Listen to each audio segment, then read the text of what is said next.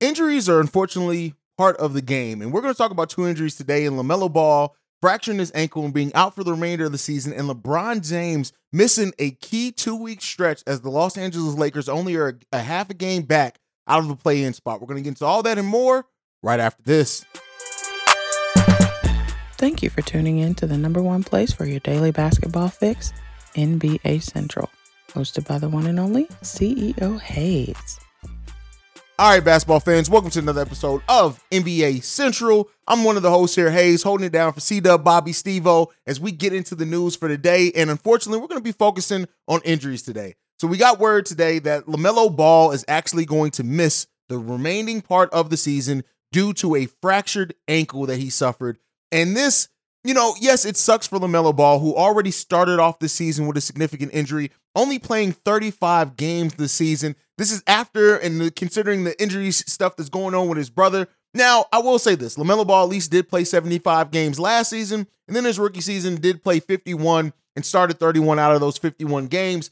But injuries have been a part of LaMelo Ball's career as well. Not as drastic of an injury history as his brother Lonzo, but it is something to be said here. Now, the Charlotte Hornets aren't fighting for very much this season. We all know that. They aren't going to get into the play-in at all. They're the second worst team in the Eastern Conference, and this helps them in maybe their search of actually adding a superstar to play with LaMelo Ball that could end up being Victor Wembanyama, but there's enough concern there over LaMelo, and hopefully this does not become something that is just plagues him like it did his older brother Lonzo. Now, LaMelo is, we all know, he's a borderline star, if not just a star outright in the NBA at this point, somebody who can go in and get you 25 points per game. He does 6 rebounds, 8.4 assists on 41% shooting from the field. We know the player that LaMelo Ball can be, right? We know that.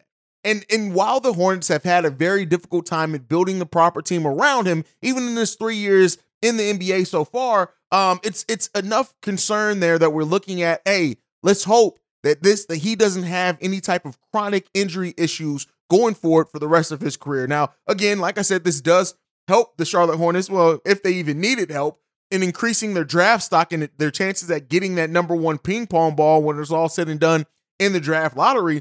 And the Charlotte Hornets are probably going to need that. The Hornets, who, despite having years and years and decades almost of lottery picks, have never really been able to put together a team that has done anything meaningful really in postseason and never have been considered a title contender. You got lucky. You drafted your star and your cornerstone of the franchise in LaMelo Ball, and now maybe if you can get a top 5 pick in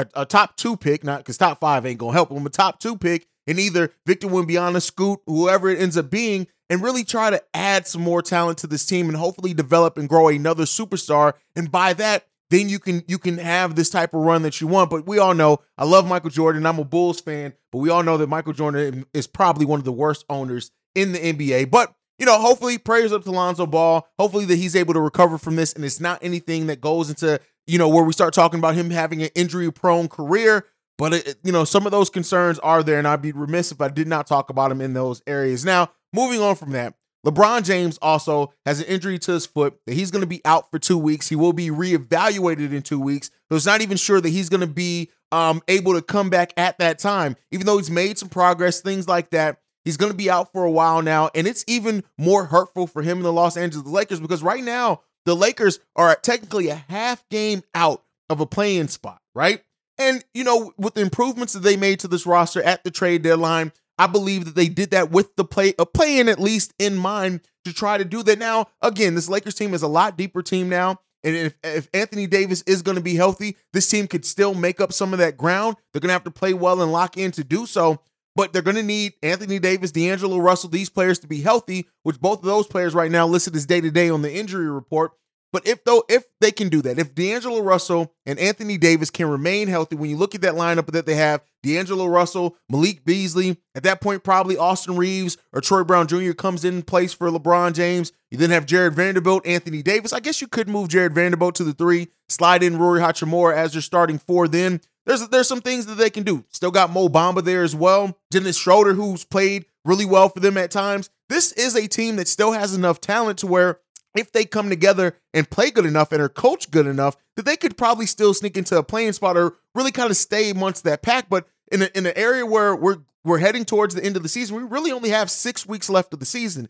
If LeBron James is reassessed after that 2 weeks and he's still not ready to make a return, at that point, we're talking about him missing half of the remaining games for the Los Angeles Lakers. So, you know, there's enough concern there. If Lakers are your team and you hope to see them make that push towards the playoffs, there's enough concern around that how much does this put that in jeopardy? LeBron James has already only played 47 games on this season. So, you know, we'll see. We'll see. And, you know, betting on Anthony Davis to stay healthy is always a risk and a roll of the dice as well. But as we go toward, and you know, like I said, the Lakers have way more to fight for than what LaMelo Ball and the Charlotte Hornets do. And if the Lakers do still and they can play pretty good, then, you know, we'll see. I will say this, right? When you miss LeBron James, when you're going to miss him for that long and that extended period of time, of course, it puts things into jeopardy. But I am looking at the Los Angeles Lakers roster and saying, hey, there's still quite a bit of talent left on this roster.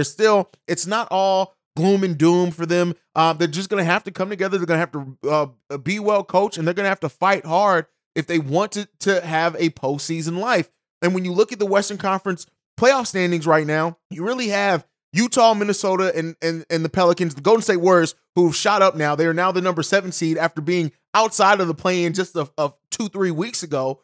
And that's how much things can change in the Western Conference. But the Utah, the Jazz, the Timberwolves, and the New Orleans Pelicans, depending on when the Pelicans get Zion back, those are all teams that the Lakers could pass if they play well on the schedule. And looking at their schedule, you know, it can be a rough go of a schedule. They face the Memphis Grizzlies tonight. That's tough. The Oklahoma City Thunder, while not having a lot of wins, the sound of team that you want to overlook with Shai Gilgeous-Alexander on it. The Minnesota Timberwolves are next up for them. We'll see how they, you know, how they continue to play. The Golden State Warriors, they have them on Sunday on ABC. And then you got Memphis, Toronto, and New York all next week. Those are all, for the most part, pretty tough games against tough teams. While some of those teams don't have a huge number of wins, those are still games that could be tough and missing LeBron James. So we'll see how the Lakers come together and if they can go on that stretch and that run to stay close enough to get into that play-in area. God forbid they play well enough to sneak into that play-in area, but they're going to have to be locked in and well-coached and execute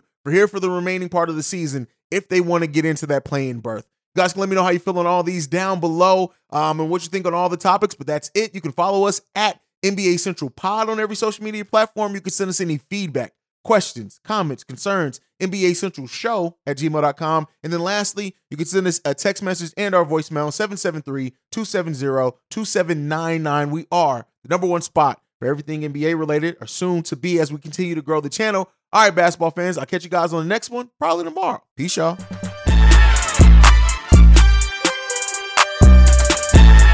This has been a presentation of the Break Media.